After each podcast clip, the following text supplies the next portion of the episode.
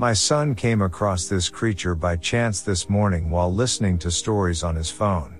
He was taken aback when he heard the town of Madera, Pennsylvania, Clearfield County, mentioned because I also had grown up in Madera. I'd never really heard any serious stories about strange things in the woods, and we were always in those woods. Imagine the softest sheets you've ever felt. Now imagine them getting even softer over time. That's what you'll feel with Bowl and Branch's organic cotton sheets. In a recent customer survey, 96% replied that Bowl and Branch sheets get softer with every wash. Start getting your best night's sleep in these sheets that get softer and softer for years to come. Try their sheets with a 30-night guarantee. Plus, get 15% off your first order at bowlandbranch.com. Code BUTTERY. Exclusions apply. See site for details. Burroughs Furniture is built for the way you live. From ensuring easy assembly and disassembly to honoring highly requested new colors for their award-winning seating, they always have their customers in mind. Their modular seating is made out of durable materials to last and grow with you. And with Burrow, you always get fast, free shipping. Get up to 60% off during Burrow's Memorial Day sale at burrow.com/ACAST. That's burrow.com/ACAST. burrow.com/ACAST. It was truly creepy at night though. None of us ventured into the woods at night, and it always felt like something was out there watching. We usually didn't go anywhere alone, not even to the neighbors' houses. It was kind of an unspoken understanding. I had eventually married and moved to another part of the state, and my sons were grown. My sons also loved Madera and roaming the woods there. We visited often. My youngest son and I had planned to drive up to visit my sister and her family who had remained living in Madera. It's a quiet, beautiful little town where everyone knows everyone and neighbors help neighbors. Our encounter, my son and I were near home when we saw it crossing the road. It was huge. It had a massive If you thought the only way to get a more defined jawline with natural-looking results was through surgery, think again. Juvederm Volux XC is a non-surgical injectable gel filler that improves moderate to severe loss of jawline definition and can help you achieve natural-looking results with little downtime. Even better, this improved definition lasts up to 1 year with optimal treatment. No maintenance required. Improve jawline definition for a smooth, sculpted look with Juvederm Volux XC. For important safety information and to find a licensed specialist, visit Juvederm.com. That's Juvederm.com. Not for people with severe allergic reactions, allergies to lidocaine, or the proteins used in Juvederm. Common side effects include injection site redness, swelling, pain, tenderness, firmness, lumps, bumps, bruising, discoloration, or itching. There's a risk of unintentional injection into a blood vessel, which can cause vision abnormalities, blindness, stroke, temporary scabs, or scarring. Talk to a licensed specialist to find out if it's right for you. Hey, I'm Ryan Reynolds. At Mint Mobile, we like to do the opposite of what Big Wireless does. They charge you a lot, we charge you a little. So naturally, when they announced they'd be raising their prices due to inflation, we decided to deflate our prices due to not hating you. That's right. We're cutting the price of Mint Unlimited from $30 a month to just $15 a month. Give it a try at mintmobile.com/switch. $45 up front for 3 months plus taxes and fees. Promo rate for new customers for limited time. Unlimited more than 40 gigabytes per month slows. Full terms at mintmobile.com. Hey, it's Ryan Reynolds, and I'm here with Keith, co-star of my upcoming film, If, only in theaters May 17th. Do you want to tell people the big news? All right, I'll do it. Sign up now and you'll get unlimited for $15 a month and 6 months of Paramount Plus Essential Plan on us. MintMobile.com/switch. Upfront payment of $45 equivalent to $15 per month. Unlimited over 40 gigabytes per month. Face lower speeds. Videos at 480p. Active Mint customers by 531.24 get 6 months of Paramount Plus Essential Plan. Auto renews after 6 months. Offer ends May 31st, 2024. Separate Paramount Plus registration required. Terms and conditions apply if rated PG. Millions of people have lost weight with personalized plans from Noom. Like Evan, who can't stand salads and still lost 50 pounds. Salads generally for most people are the easy button, right? For me, that wasn't an option. I never really was a salad guy. That's just not who I am. But Noom worked for me. Get your personalized plan today at Noom.com. Real Noom user compensated to provide their story. In 4 weeks, the typical Noom user can expect to lose 1 to 2 pounds per week. Individual results may vary. Dog-like head, and my son swears it looked like it had a lion's mane. The shoulders were very large and muscular, and the back end was almost deer-like. It looked like it had dark fur, but darker fur in places that resembled kind of stripes or large spots. It also had a very long tail. My son and I disagree on a few details, but the size, head, tail, and black patches we both agree on. Neither of us had ever seen anything like it before or since. We got to the spot where we'd seen it and it was long gone. I swear it crossed the road in one giant leap and was halfway up the embankment when it hit the ground running. When we got to my sister's house, we told them what we had seen, and of course, they didn't believe us. They said it was probably a big dog or a bear. We know what we saw and we still don't know what it was, but it's not something we'll ever forget. That was in 2017.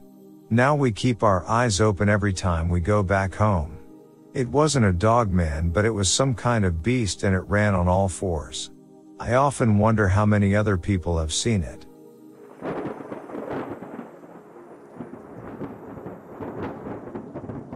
This incident from 1917 happened to my paternal grandmother and members of her family. She was 18 at the time, and the family lived somewhere near the Sulphur River bottom in East Texas, southwest of Texarkana. Based on my recollection of what had been told to me over the years, she died in 1975. Most of my grandmother's family lived in and around the Atlanta/Queen City area south of the Sulphur River. At the time in question, she and her immediate family were living in a farmhouse somewhere west of Queen City and south of the Sulphur River, where Lake Wright Patman is today. Her family apparently moved around quite a bit in that area, and it's hard to pinpoint the exact location of this farmhouse. My grandmother was always referring to Knight's Bluff in her many stories. I'm not exactly sure of the location of Knight's Bluff. I believe it doesn't exist anymore, the site possibly submerged by the lake, in that in my lifetime I've never heard of it except in the references of my grandmother and father. I remember my grandmother telling how they, mother, father, and some combination of her many brothers and sisters, were coming home from town on a bright moonlit night in summer, and on one occasion I recall she specifically mentioned Knight's Bluff as being that town. And since they were riding in a mule-drawn wagon, I suspect they were somewhere within 8 to 12 miles from Knight's Bluff, wherever that was. She said they turned into the lane leading to the house. One detail I seem to recall is that she referred to the pasture to their right as the east pasture, implying the lane leading north to the farmhouse. According to her, the first indication that there was a problem was that the mules were acting up. She said her father said something about a snake, then they heard something. I honestly don't recall her exact words, screaming, squalling, a high-pitched eerie wail, my words. The moon was high, and the night was flooded with bright moonlight. The tree line beyond the east pasture, where the sounds were coming from, was very black in contrast. She said they watched as a tall figure came out of the trees and stood full in the moonlight. It was as tall or taller as a man and covered with long dark hair. I do remember that my grandmother said it stood absolute erect and walked slowly toward them, like a man, not slouching like an ape. All the time it was howling and shrieking and motioning angrily at them. Her father fired a shot at this thing and it turned and ran back into the woods. Getting to the house, my grandmother said the dogs were all cowed under the porch. They barricaded the doors and spent a fearful, though uneventful, night.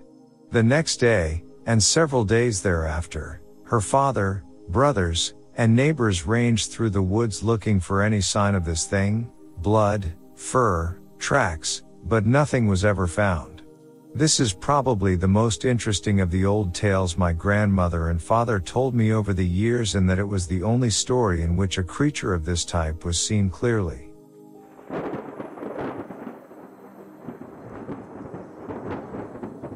As a native Floridian and avid hunter growing up, I've seen and have heard lots of things in the woods around our great state. Some things were easy to understand and some things were just not explainable. Anyway, this is my and my mother's story. I had her proofread this before sending it to make sure I remember this correctly. It's the fall of 1976 and I was 5 years old. My mom and I lived in Kathleen, Florida on the edge of the Green Swamp. Back then it was a dirt road and there were only a couple of houses on the road and a relatively new trailer park at the end of the road. We had to drive a little less than half a mile back down our trail of a driveway to get to our home. It was an old wood frame home that was over 100 years old. We had an artesian well pump in the kitchen and for the first few months we lived there we had to heat the water on the gas stove to have hot bath water. This was an old cracker house on blocks and had a front porch that I used to play under all the time. The roof of the porch was on a pitch and the edge was over the wooden stairs. It measured 7'6" from the ground to the roof line. So, it was nearly dusk when my mom and I were coming down the drive in her VW bus. She had lights on high to spot any deer that might be on the property. As we rounded the curve in the driveway and the lights shined on the house, that's when we both saw it, and it was big and broad and looking directly at our car. Now I'm not going to tell you it had big red eyes. The eye shine that I saw for only a split second was golden. It turned and walked down the side of the house between the cow pasture fence and the house. My mom hit the gas and went around the great oak tree that was at the corner of the porch. She got around the side of the house and we saw nothing. She grabbed a .38 revolver and jumped out of the car telling me to lock the doors. Little good that would have done looking back. So, with the car off headlights shining and my mom at our fence line, she stood and stayed quiet. Our hunting dogs that were in their kennels were whimpering. They normally barked at anything when we came home. Not this night. They were scared. There's more to the story. The next day we looked for prints. The porch and the oak tree size is relevant because it's what we use to size up our guest. The creature was standing next to our porch and his head was just under the edge of the roof, 7'6" at the edge of the overhang. So now, being older and having a firm grasp on measurement, I'm guessing this thing was 7 feet tall. It was nearly as thick or wide as the great oak tree. Based on what our landlord later told us, it was about 90 years old. We had cows and hunting dogs. We even had a calf that was about 400 pounds or so that I would hand feed and had bottle fed because his mother died shortly after birthing. Anyway, my mom was calling the calf to get him to come to the fence. It wouldn't come. She called again. Nothing. Silence. All of a sudden we heard the most god-awful scream from what we thought was that calf. And then, nothing. So, this whole time, I'm in the car. The door is locked and the windows cracked so I could hear. My mom ran back to the car. I opened her door and she backed us out of there quick and went to her girlfriend's house who lived about a half hour away. Mom was rattled. She talked the whole way. Did you see it? Yes, Mama, I saw it. It was big and hairy. Did you hear the calf? She asked. Mom, I did. You think it's dead, Mama? Do you smell it? She slammed on the brakes and nearly put me in the dash. You could smell it too? Yes. It stunk bad. Worse than the dogs. We got to my mom's friend's house and she got on the phone with Mr. Goldsby. He was the landlord. She nervously told him what happened. She nearly dropped the phone. He said it was a skunk ape. It's been around for years. Damn thing stinks too. The next day we went home and met with Mr. Goldsby. He came to the house to see if we could find anything. We found footprints right by the porch where it stood when we saw it. We measured them and they were just over 15 inches long. Several tracks led to the fence. These tracks had nearly a 60-inch stride in between. Mom and Mr. Goldsby went into the cow pasture. She wouldn't let me come because there was a lot of dog fennel growing all around and some palmetto patches. They found the calf. It was dead and his neck and head had been pulled up and backward to where his spine was pulled up past his shoulders and broken. Mom said there was very blood around. My mom asked Mr. Goldsby why he didn't tell us about this before. He simply said he was so used to it coming around and not bothering anything that he didn't think he needed to. We moved 2 weeks later.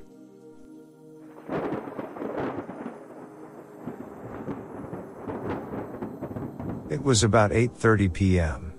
While taking out the trash at work with a coworker/roommate, a large dog approached us. It seemed to be galloping, it wasn't walking normally, like an animal should. Despite the many surrounding lights, the dog appeared to be entirely black. It was silhouetted just enough that you could see its muscle definition. I could see a slight reflection in its eyes. It seemed to lack a shadow. My roommate and I both expressed having different experiences and visions of the dog. When I initially saw the dog, I interacted saying, "Ah, dog," in excitement. For me, it proceeded to sit entirely still on the cement, staring, like a statue. What I saw was a large, fluffy, black dog. Lazy ears. Similar to a Newfoundland dog. My roommate expresses seeing the dog as a large, very muscular, aggressive-looking black dog that stood rigid the entire time, staring like it wanted to attack. It was short-haired, muscled, and had pointed ears. I jokingly stated that the dog looked like a skinwalker, not really anticipating that anything would happen. Then we immediately felt a wake of dread fall over us. Something was wrong. We both saw the dog's jaw open, almost as if it was about to bark. We heard a distant yet extremely clear, high-pitched "come here." The dog immediately turned to take off. We turned around the corner. The creature was unreasonably far up the road for the short amount of time that it was not being observed. It was wobbling, crossing its paws, walking oddly. When it turned left around a corner, it seemed to nearly stand up on its hind paws, walking on two legs, just before passing around out of sight. The rest of the night was just as interesting. We had trouble with certain objects slightly moving place. Nudging a bit. Settling. It quickly became more aggressive. But then, just as we were about to leave, we heard a loud and persistent knocking coming from the front of the store. We quickly went to our cars. On the drive home, I tried to blast music and ignore what I had just seen. I heard whispering coming from my back seat. I couldn't quite make out any words. It just sounded like whistling, almost. But get this, I saw a random antique clawfoot bathtub. On the left side of the road. In a field. It was certainly not there the day before, or even that morning on my drive there. The kicker? I was watching the sidelines of the roads for animals, and I most certainly saw a buck. He was leaping out in front of the road, a good 50 feet ahead. I slammed on my brakes, but when I got closer, it was merely a bush. Perhaps I was just paranoid, but this is all very concerning.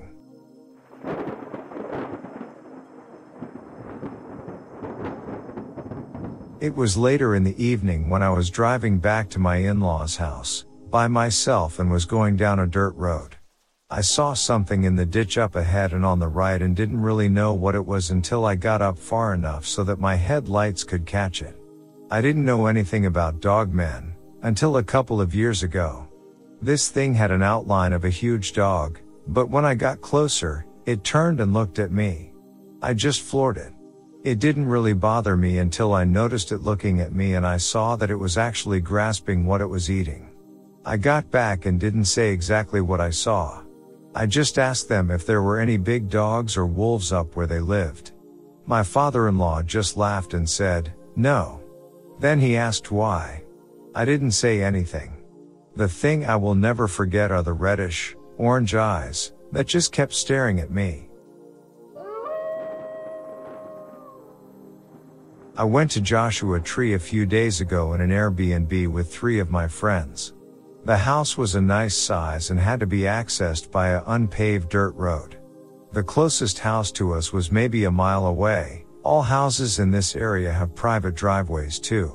On one of our drives back from getting groceries, I had saw an animal run away from our headlights super fast, but I couldn't make it out. I assumed it was like a deer or something because of how big it was. But all I had seen in the desert were quails. No big animals. That night I had a dream that my friends and I were searching for something and we were taken to a basement full of things and there was a small house with a red door. We went inside, but I don't remember what was there. This may or may not have anything to do with my experience, but I read here that dreams do have correlation. One of the nights of our stay we had a bonfire and did some stargazing. I had to pee at one point, so I went inside and was gone for maybe 5 minutes. When my friend and I came back, my two other friends weren't sitting by the fire. I just sat and waited a couple minutes for them to come back, but ended up going inside to check for them, but they weren't there. We go back out and start calling for them and get no response. Instead, we hear coughing close by the right side of the house where the pool was. We immediately knew it was our friend because they had been kinda reserved. Our first instinct was to find them and help. At some points of the trip we had gotten concerned if they were sick or something, but they ended up feeling a lot better. We start to go looking for them by the pool, but we call again, and in response we just hear the same exact cough, same pitch. It was the same cough maybe 4 or 5 times. We thought our friend was throwing up or maybe smoking. Usually when we called for them they'd answer immediately, except for this time there was just more coughing. The last time we called they had finally answered and started coming around from the opposite side of the house, and the sounds of them walking and taking came from the left side of the house just seconds after we heard the coughing on the right side, and they were completely oblivious to everything that was happening. They had no idea about the coughing and didn't even hear us calling until they got closer to the house. As soon as I realized the coughing was a lure for us, it confirmed that something had been keeping an eye on us. Based off of what I've read, I'm very sure I had a skinwalker experience. I'll answer any questions. I also need to know if I should get cleansed. Edit. This can't be chalked up to hearing things because of weed. We all have high tolerances and weed doesn't make you hear things. We were both very aware and I was probably the most sober. It was very quiet too. We had just turned off the music because we were talking. We ended up smoking later that night, and the friend we thought we heard coughing has such a soft cough, you can barely hear it. The pitch of the coughing we heard specifically sounded like our friend, but as if something was stuck in their throat or throwing up. Added extra detail so it doesn't seem like I'm an unaware pothead.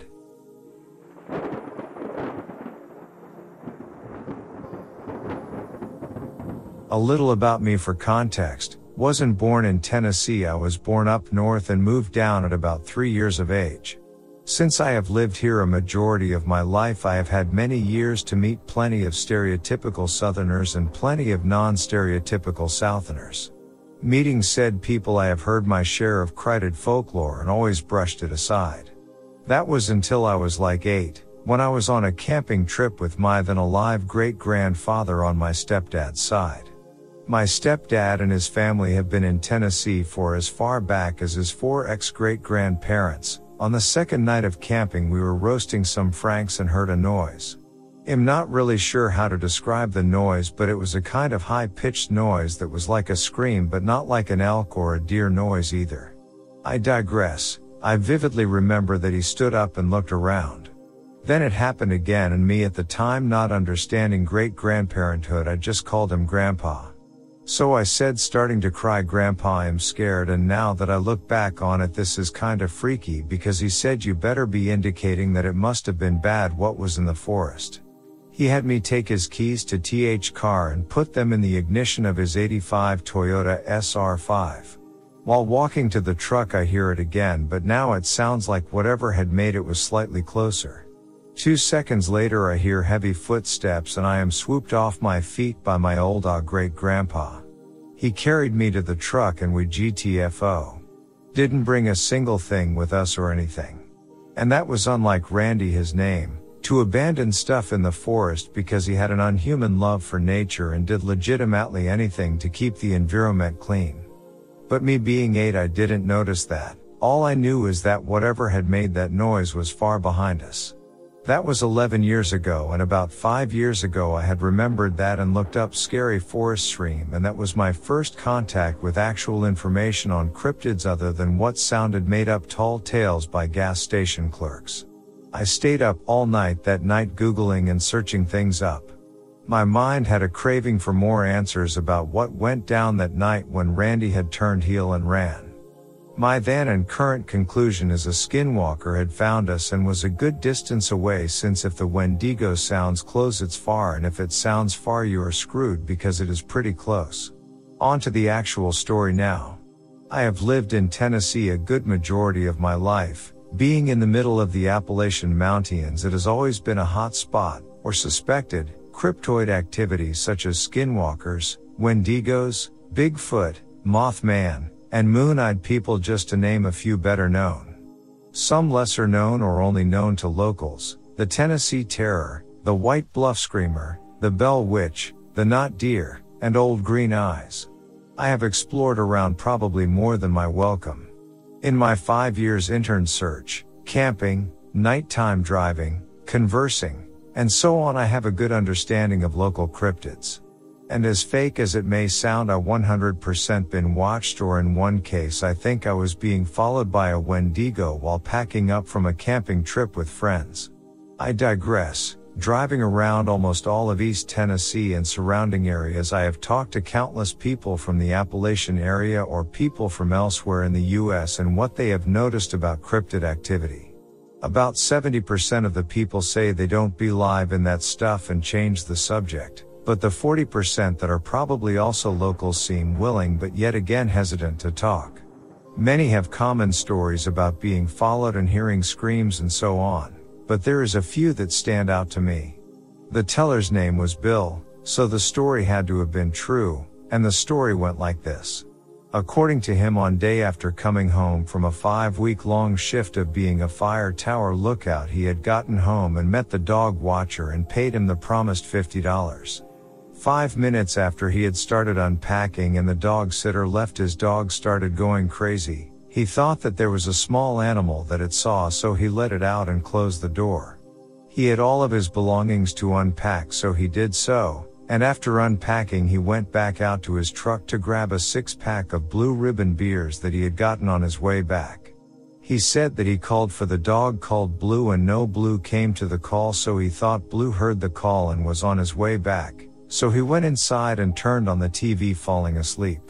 Waking at about 10 p.m. via a scream, obviously alarmed, he grabbed his 1911.45 caliber pistol, going outside to investigate, remarking how cold it had gotten, though only being June.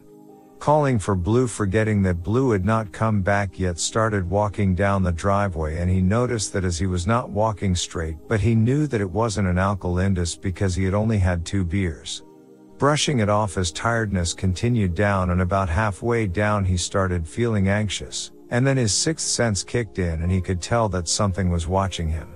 He spun around, aiming his gun and shining his light. He then called for Blue, and only then realized that Blue was nowhere to be found, and felt a wave of terror brush over him.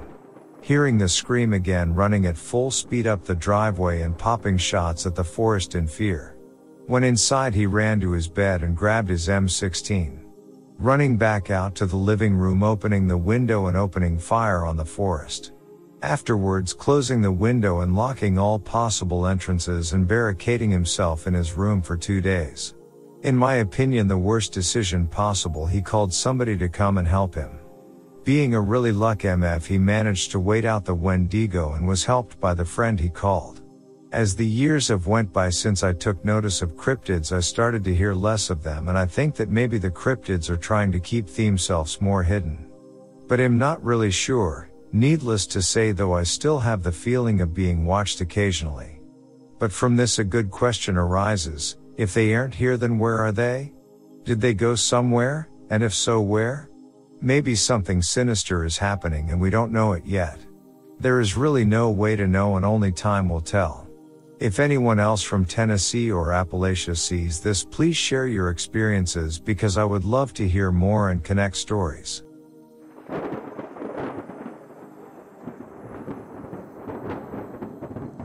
I live in Eastern Europe and I need help to ID a phenomenon that happened to me back when I was 12. It was spring and I was visiting my grandparents like every other weekend when I decided I wanted to light some firecrackers near the woods and the creek nearby. When I went there, after the first one, I felt watched, and all sounds except my thoughts became silent. No birds, no insects, only me. I continued, but that feeling never went away. I eventually started slowly backtracking to the trail, and when I felt that the thing wasn't seeing me well behind the plant life and trees, I sprinted to my grandparents' house. Before you rule out the story and say that it was bear or something like that, you need to know that there weren't even deer where I lived. The biggest predator up out there, to my knowledge, was / a fox, and I know that because me and my dad hunt in that area.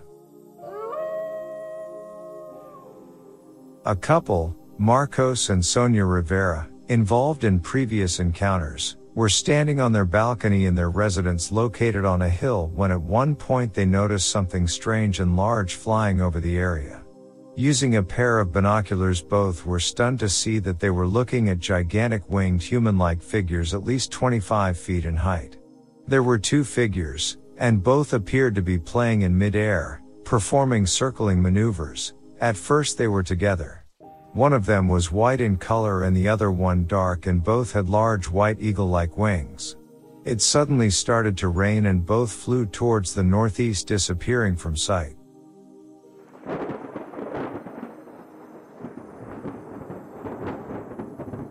There was nothing special about the evening I'm going to share with everyone.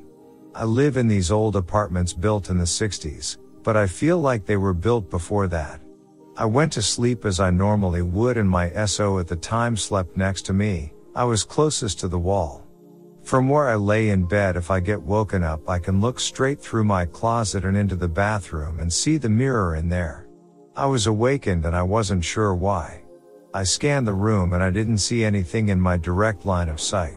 My eyes adjusted a bit better, and that's when I looked towards the bathroom, which should have been a straight shot to the mirror. However, there was something there in the way of the mirror. That's when it occurred to me that I was looking at a shadowy, extremely tall, basically as big and wide as the doorway it was standing in. A tall man, with a heavy trench coat, heavy-duty steel-toed boots, and then a wide-brimmed hat. No other features were made out. It looked as though this man was watching us sleep. Instantly thinking it's an intruder, I shook my SO awake slowly and quietly, and the best I could without making sudden or obvious movements. They saw what I was shaking them awake for immediately and squeezed my leg.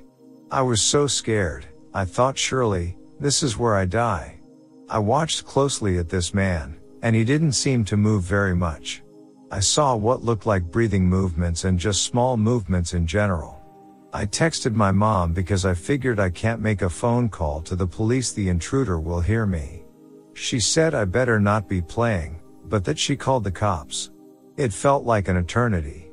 We waited, keeping an eye on the figure, but again no crazy quick movements, just watching us. I would squeeze my SO's leg when I thought it would be moving. We hear a loud knocking at our door, and it was the cops at that point. My SO leapt out of the bed and ran for the door. The cops looked around and then started questioning us. There was no figure in the doorway now.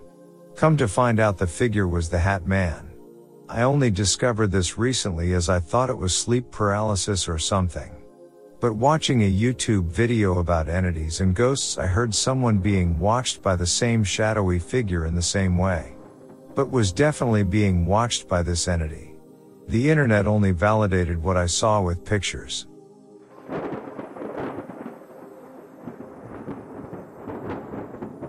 I just bought a home on the Ohio/Michigan border. It is in the middle of the woods. I only own about 5 acres, but it is surrounded by over 600 acres of woodland. There is only one other house nearby. I've noticed a few strange things, and had a few strange things happen recently. I will explain in detail. I'm worried about the possibility of a Wendigo or Skinwalker, but I am not knowledgeable on the subject and would like to learn as much as possible to protect my family. The red flags: an older single woman sold us the home. Her daughter and son-in-law were helping her sell it by owner. Many times the daughter mentioned about how her mother was paranoid living there. She had lived there for over 20 years, but now never leaves the home. Even though she is in good health. She said she would never answer the door whenever someone knocked, and there are cameras outside. There is also a flashlight in every room. They accepted our offer of almost $60,000 under asking price. We loved the property and told them that, but couldn't afford what they were asking. They met us where we could afford it. During the home inspection, the inspector tried opening a window and it was stuck shut. He went to try another and the homeowner stated, "None of the windows open, they haven't in years." I didn't think anything of it, and just assumed they were old and broken. Home was built in 1980. Planning for your next trip? Elevate your travel style with Quince. Quince has all the jet-setting essentials you'll want for your next getaway, like European linen, premium luggage options, buttery soft Italian leather bags, and so much more. And is all priced at 50 to 80% less than similar brands. Plus, Quince only works with factories that use safe and ethical manufacturing practices. Pack your bags with high-quality essentials you'll be wearing for vacations to come with Quince. Go to quince.com/pack for free shipping and 365-day returns. 85 and has original windows. Inspector also found some issues with the exterior of the house, just appeared to be a lack of maintenance outside. Once again, the family stated that the homeowner just didn't like to be outside anymore and spends all her time inside. I met with the homeowner at her house again so I could gather some measurements. While I was there, she showed me how a few things in the home work. She made it a point to show me a light on a pole outside. She said, "If that light ever goes out, replace it immediately. It is way too dark out there without it." She has also stated that at night, we will hear coyotes right up against the house, as they like to gather by a bush near the front porch in the winter. A co-worker of mine has lived in the woods 2 counties over for years. He just went through a rough divorce and was forced to sell his home. He just gifted me an axis deer skull with antlers. He said it was gifted to him when he bought his property and he kept it by his front door. He now wants me to have it, and suggested I hang it up outside. I'm a hunter and thought it was cool and never thought more of it until now.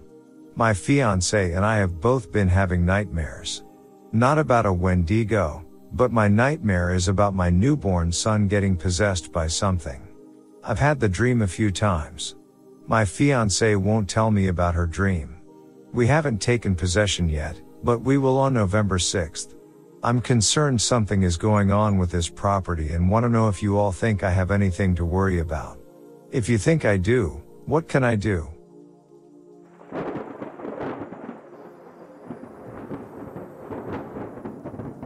I've only been living here at Snow College for a couple months, but something strange is definitely happening here. For context, I am part Native American of the Lakota Sioux tribe, and I'm trying to reconnect with that part of my heritage as I have moved out and away from my parents. I have always believed in the existence of skinwalkers, but the events that have transpired over the past couple of months have solidified it for me.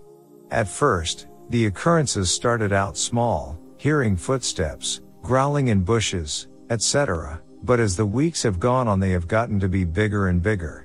It all came to a head Saturday night when I get a frantic text from a good friend of mine saying that he's messed up big time and scared shitless. Now this friend of mine is a very imposing dude, 6'2", around 280, and he grew up around Baltimore, so it takes a lot to scare him. So he's going through and telling me what happened and what he saw. A couple blocks away from the main campus they're building a new temple and this friend loves to walk around this area at night. According to him, just past the one streetlight on this road, he could see a massive dog pacing back and forth, east to west. He described it as a dog with the posture of a bear, toned build, obviously wild but no discernible fur on it, like it was completely in silhouette. So of course I do some research and see the accounts of the Sherman family on their ranch, and Gwen's description of a wolf/dog she ran into sounds eerily similar to what my friend saw. What my friend neglects to tell me until we were out there again last night is that he was whistling on his walk. As we approached the spot where he saw it the night before, sitting under the streetlight, was the creature. It was exactly as he described it. Huge dog, posture of a bear, pointy ears, smoothest skin I've seen on a wild animal ever.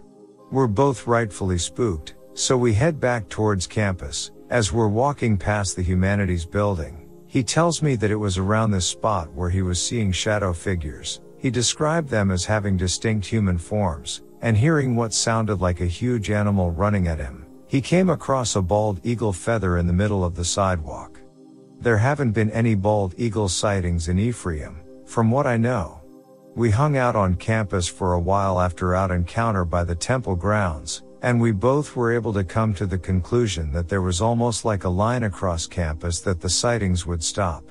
Against my better judgment, I'm planning on going out there again later tonight to see if I could maybe get any pictures of this thing for concrete evidence that we both saw something, and that it wasn't just our nerves getting to us.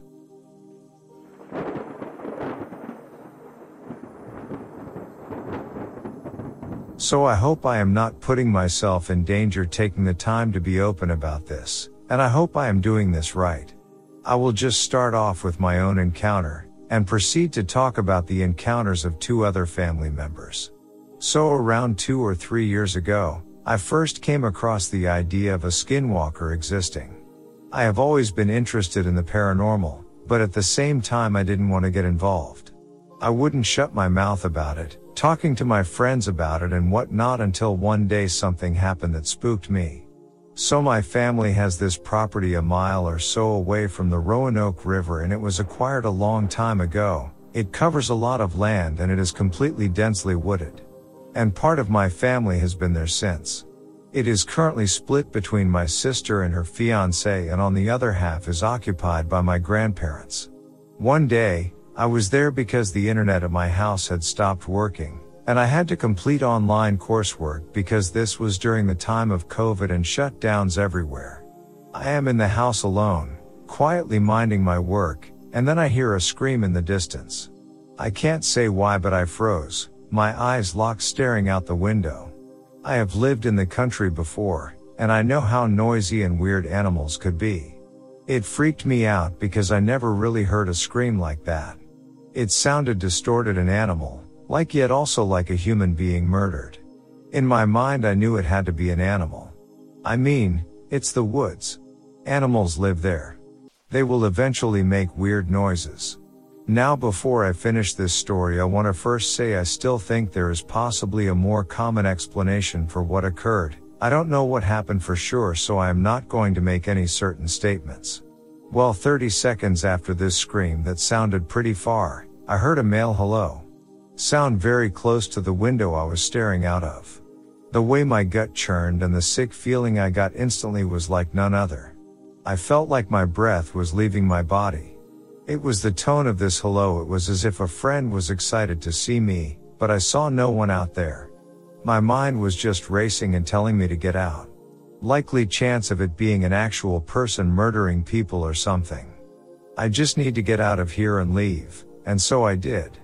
I called up my family, who were away at the time, and told them what happened, explaining how either they have someone trespassing or something really weird is going on. They investigated when they came home and nothing was found. I decided to then respect that I don't know what is out there, and there are peoples who have been around longer than I have, and I should listen. I stopped worrying about it, and I rarely think of it, and I personally have never had another encounter like that again. My sister and her fiancé, however, have their own side of this ongoing story about this property.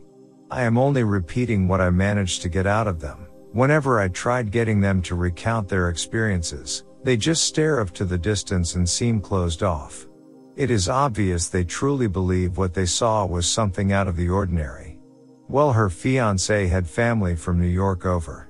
They spent a few nights there, and a couple of the family members self-identify as witches. My sister told me they heard of the skinwalker and wanted to try to call to it. Now, I am not sure if that's even possible. I thought it was rather unwise, but not my house, not my problem. A while after the visit, my sister came to my house and she talked to me about something she saw while driving home at night. She described a pale figure, white and faceless, on the side of the road of this property I had my experience at. She really wouldn't go much into detail because she didn't enjoy talking about it. I realized that something serious could be on that land. I advised her to not worry about it and that weird, unexplainable things happen all the time. Until also, when her fiancé was driving home by that land at night, he also saw it. He went into more detail and described it as a faceless, white, bright humanoid. It sort of crawled in a skipping fashion and didn't stop. Straight across the road in front of the car. I opened up about this to someone who runs a museum for all things paranormal in a nearby area. She advised me to get in contact with someone who may know a Native American spiritual leader. The only Native person I know, though, was my late grandfather, so that is a dead end. I personally allowed myself to be at peace, though. I have been ignoring it and refusing to dwell on it until writing this post, and nothing has bothered me, though. I am going tonight to stay at that house again.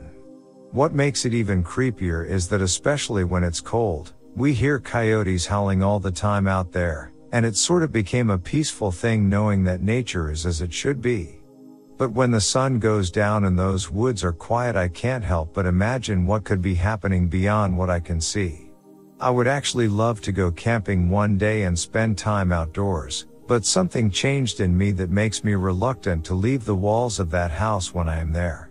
I apologize for the wall of text, but I hope you find my confusion and terror entertaining.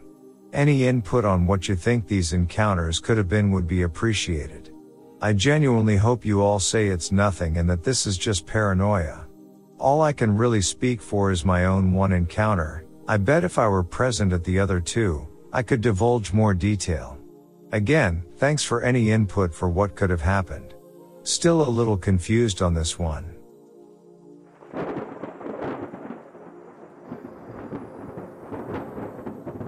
It was truly bizarre, and I can't for the life of me figure out a good explanation.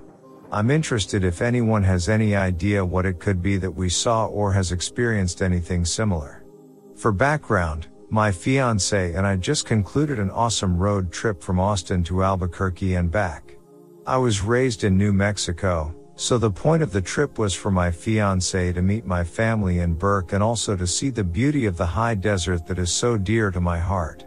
We decided to take the route that goes through Lubbock and Clovis through Eastern N.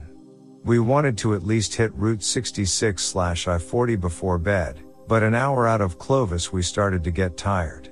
It was around 1 a.m. and we had been on the road most of the day, so we agreed it was time for some sweet snoozing. I was riding bitch, so clearly it was my sworn duty to find us a campsite. And as my fiancé's unofficial guide, I was also determined to find somewhere that was representative of New Mexico's natural beauty. We're avid outdoors people and fishermen, so Lake Sumner was right off our route and the perfect choice. So I make a reservation online and we detour down a dark road in the remote desert about 6 miles off the highway until we hit Lake Sumner and roll our little truck into the car campsite. We have a camper in the truck bed with a sweet air mattress, so setup is a breeze. I had picked the corner site for privacy, and damn had it paid off. Since it apparently rained for days before we arrived, it's pretty cloudy and we can't see the stars. However, we do have the perfect view of the black expanse of lake over the shrubby tree line. The entire campsite is nearly empty when we arrive. It's cold, it's quiet, it's vast and empty, and it's so peaceful. I'd somehow never made it here in my whole 20 years in the state, and it is everything my heart had wanted. We grabbed our pajamas out of our suitcases and my fiancé settled down on his tailgate to eat tasty, albeit somewhat cold, leftovers. I'm grabbing my candy from the passenger seat door when I hear him say, "What is that?" "What is what?" I ask, but I wasn't really paying attention because sour punch straws. "There's a weird light out there." "Huh." I tell him it's probably just people with flashlights down the way. But he says, "No, it's moving up and down really fast. And it's above the tree line." I go and take a look, even though I'm pretty sure it's just a headlight or something. But he's right. I see a soft yellow circle of light. And it's clearly not on our side of the lake because it is, in fact, visible above the line of trees. I watch it as it moves quickly from one end of the landscape to the other before bobbing downwards and disappearing behind the shadow of a tall tree on our side of the water. Then, even more weirdly, another one appears on the opposite side of the lake and starts moving as well, independently from the first. That's when I finally agree that yep, this is kinda odd. At that point though, I'm still feeling like there is a mundane explanation. Neither of us have never been to Lake Sumner before. We have no idea how big the lake is, and it's dark as hell, so I can't see much past the tree line of the shore. But when we woke up the next morning, we were finally able to see in the light of day how big the lake is, and how far away those orbs truly must have been. That is when I felt officially gobsmacked. They were above the tree line, but still disappearing behind the tallest trees. That means that the lights were almost certainly above the water.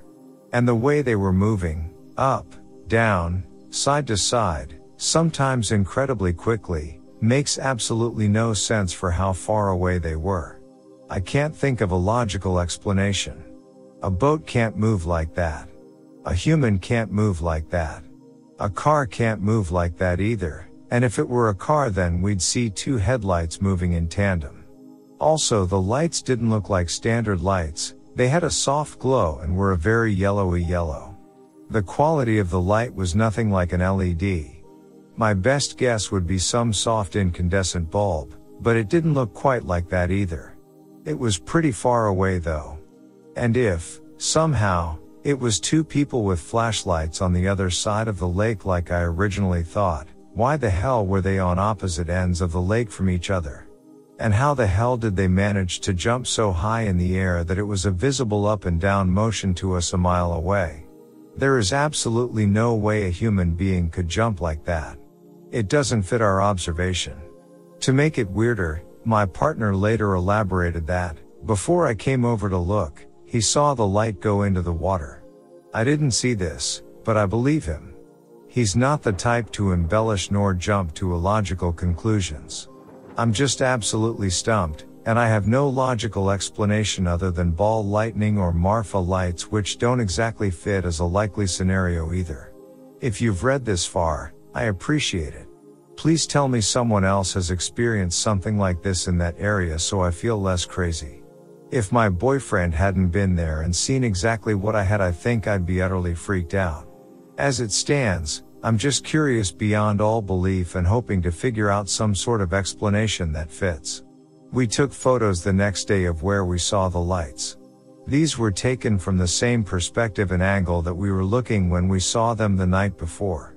I'm hoping that they help illustrate the perspective / tree line / how far away the other side of the lake is.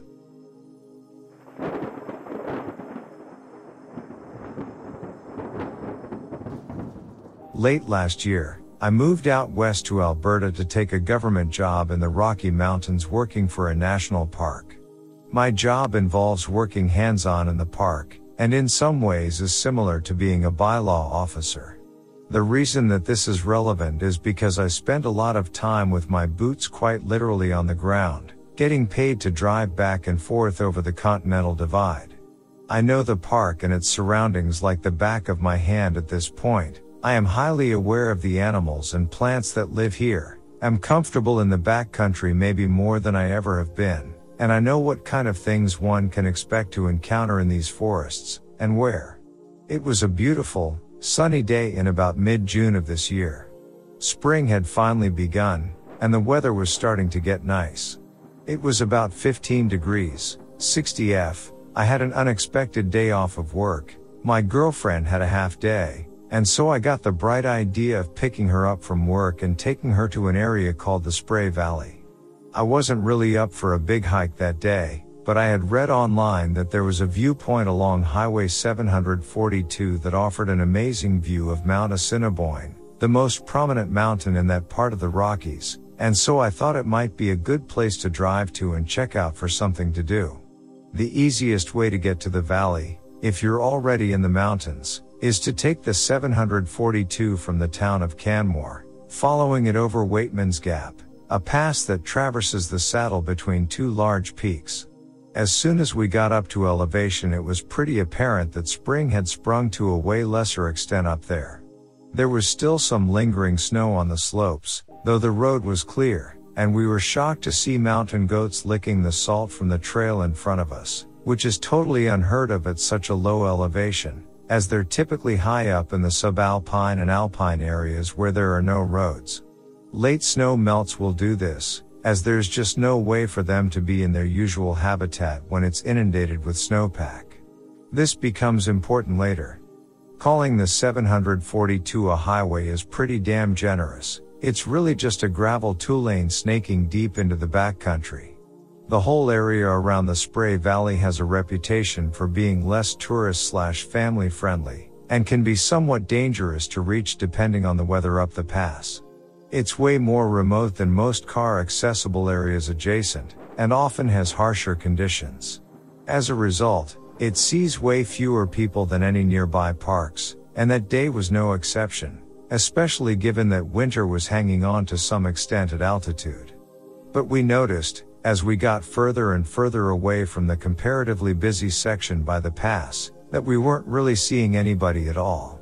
We drove for an hour and change, and soon we went from passing a couple of cars every 15 or so minutes, to literally being the only ones on the road. The parking lots at the roadside day-use areas were completely empty. We arrived at the viewpoint, I threw it in park at the edge of the road, and we got out of the truck. What struck me most was just how quiet things were. Aside from the sound of birds and our own voices, we were well and truly alone. The valley was long and wide, and with the mountains at a reasonable distance from the highway in both directions, there wasn't much opportunity for an echo. We had a long shot of visibility in each direction down the highway, and there was clearly nobody around. Moreover, all the cars we had passed on the way had kicked up a lot of dirt from the gravel on the dry valley floor, which can be quite arid due to the rain shadow of the peaks around it, and there wasn't a speck of it to be seen. No dust clouds, no sound, no approaching cars. When I say we were alone, I mean that every sense confirmed this fact. I had downloaded the area on Google Maps before we lost cell signal, and so I opened it up to check what was nearby. There were a couple of alpine trailheads in either direction, probably unusable with the snow sticking around, and a closed, seasonal helipad about 2 kilometers across a canyon. No wonder the lack of crowds. We spent 10 or 15 minutes admiring the view, took some pictures, walked over to a pond at the edge of the road, and sat there for a bit while my girlfriend, a herbalist, admired some of the plants, noting how much smaller and earlier they were in the growing season than the plants in our part of the Rockies.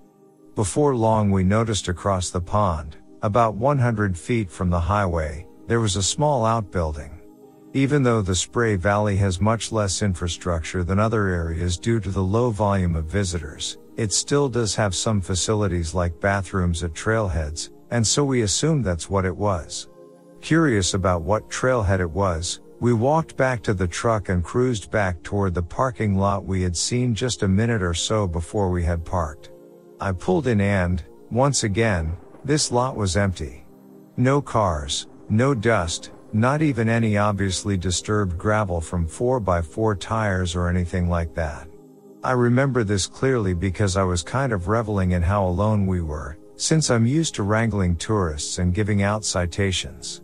We got out of the truck, and suddenly I was hit with this familiar sense of unease. Other outdoorsmen will know what I mean. I've spoken to hunters, wardens, guides, and other people who get it too. What I mean is that usually I just know when there's a bear around. I don't think it's anything supernatural. My guess is that I can smell them or something, and don't realize it consciously. I had that sense of vigilance wash over me, and so I reached into the center console and grabbed my bear spray and attached it to my belt. I stopped for a minute, my girlfriend close by, while I listened to see if I could hear anything. I couldn't, so we approached the beginning of the trail. It was a long, even, clear-cut, grassy area, and reminded me more of the type of double-track trails you'd see in the flatlands than a mountain trailhead. It was so wide that the park had actually placed a couple of granite slabs in front of it to keep people from taking motor vehicles down it. We read the map on the sign and we both took a few pictures of our surroundings, standing on the slabs, when suddenly we heard a sharp crack about 20 to 25 feet away from us, in the forest to our right. The forest was thick, dense, mossy, and surprisingly damp for a valley that was dry enough for dust clouds to hang in the air for minutes after a vehicle passed by. There was just about zero visibility beyond the first few trees. The crack itself immediately concerned me, because it sounded to me like the type of crack you'd get from breaking in half one of the first pieces of wood you'd put on a fresh campfire. Bigger than kindling, a decent-sized branch from the sound of it, and so whatever made the noises needed to have some weight/strength to have broken something that large. I immediately put myself between my girlfriend and the forest, and we called out to see if somebody was there. I heard nothing, and so assuming it was an animal, I started yelling the typical stuff we're taught to yell when a bear is around in the backcountry, as they're intentionally socialized with rubber bullets to run when confronted. I clapped 5 times in quick succession. About 7 seconds passed, and something in the forest, 20 to 25 feet away, clapped back twice, slowly and deliberately, at me. I have large, thick palms. I measured them as I was writing this all down to get an idea of how big my hands actually are. Spread wide, as if I were about to clap, they're 8 by 5. They have a distinctive sound because of their size, and whatever it was that clapped at us sounded extremely similar. So, something at least my size was physically clapping at us, or something was able to mimic the sound I made perfectly. I mentioned before that, due to the width of the valley, there wasn't really any room for the type of echo you might get in a narrow gully or up on the pass. Also, echoes have that natural, shimmering reverb that decays over time as the sound waves bounce back at you. What we heard certainly did not. It was real clapping, in real time. It took about 2 seconds flat for me to go from standing next to the sign to half dragging, half carrying my girlfriend back to the truck. We paused with our backs against the vehicle, straining to see into the woods from across the parking lot, trying to hear what we could hear. I don't remember what I yelled, but I yelled something to let whatever was standing over that it wasn't welcome, and we got in the truck and I peeled out. My girlfriend was very upset, I was pretty shaken myself, and I wasn't really keen on being in the backcountry anymore. The whole drive back toward the pass we felt off, as if we were being watched, and even though it was a warm sunny day, the atmosphere was hostile and weird. We stopped at a picnic area by the spray lakes further up the valley to see if we could make it a palate cleanser, but I just couldn't relax and was quite on edge the whole time. We still talk about it frequently, and everybody I've spoken to with serious backcountry experience is equally as puzzled by what I experienced. A few of the friends I have interested in the paranormal have noted that crawler-slash-crawler-like creatures and Sasquatches are both known to mimic people, debunking a few explanations I or other people have raised. A hiker messing with us. As I mentioned before, there was absolutely no evidence of any vehicle nearby, and many of the trailheads in the area were difficult or impossible to access due to the late melt. For sure nobody could have gotten there without a vehicle. Even a cycling trip would take at least half a day, maybe longer, from any population center nearby. There is no through hike that connects to the trail in question. Also, the general etiquette here in the backcountry, because of what a hostile environment it can be, is to make your presence known and address other hikers when you see or hear them. Somebody who lived back there, no doubt that there are people who live in secluded areas of the Rockies and eke out a living poaching, foraging, or bringing supplies back from town. I have quite literally found their camps myself. But with a valley as wide as the Spray, there was zero reason for them to be so close to a trailhead or the highway. There's plenty of water sources further into the bush, and given the late growing season there was no special wild edible like berries or spruce tips that might have attracted them. A beaver slapping its tail on the pond. A beaver slap is a very distinct, wet, flat, and surprisingly loud sound. It sounds more like hitting a noodle or a flutterboard on the surface of a pool. This was a crisp, fleshy sound, and it wasn't coming from the pond beside us. It was right there in front of us in the woods. There was no sign of another human being within 25+ km in any given direction from where we were that day, possibly further. No noise, no dust, no cars, no bikes. No voices, no footsteps, no reason for anybody to be there so early in the season, with the snow still on the slopes. I can't help but think whatever we disturbed was trying to communicate with us, But I'm very glad we didn't stick around to find out what it wanted, curious or malevolent as it may have been.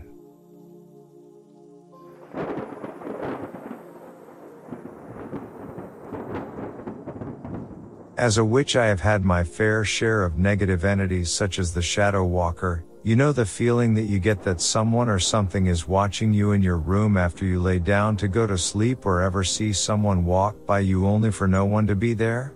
Most of the time that's a shadow walker. They normally go after witches or people with high energy levels. They are similar to demons. They often watch and observe you, but like any other negative entity, they will sometimes get violent if they can't get your energy, but this is quite rare. 99% of the time they will just leave you alone for a while, then come back to observe and watch you. Sometimes when you're asleep they will whisper or breath heavily into your ear. Pay no attention to it, they're just trying to scare you. But if they start leaving cuts and bruises, cleanse your house immediately and have protection by your bed, whether it's a cross, rune, or spell bottle. Keep it by your bed.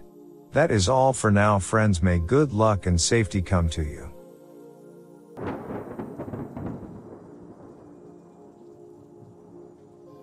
I was sleeping and kept waking up. I checked the time and it's noon, and I figured I might as well sleep in a little more. I turned over a few times to look at my boyfriend, sound asleep beside me. I even kept touching my back to him to help me fall back asleep. After some more tossing and turning, I decide I might as well just get up and start my day. Carefully, I get out of bed so as not to wake him up. As soon as I open the bedroom door, there he is, on our couch, wrapped up in his towels, fresh from the shower. I jumped a little because I was 100% sure he had been laying in bed next to me the whole time. I ask him, "When did you get up?" And he says noon. I wrote it off as maybe I was too tired and imagined him, or maybe he had the time wrong for when he got up. But I remember looking at his sleeping face, and touching our backs together. I haven't mentioned anything to him or anyone else, but I can't stop thinking about it.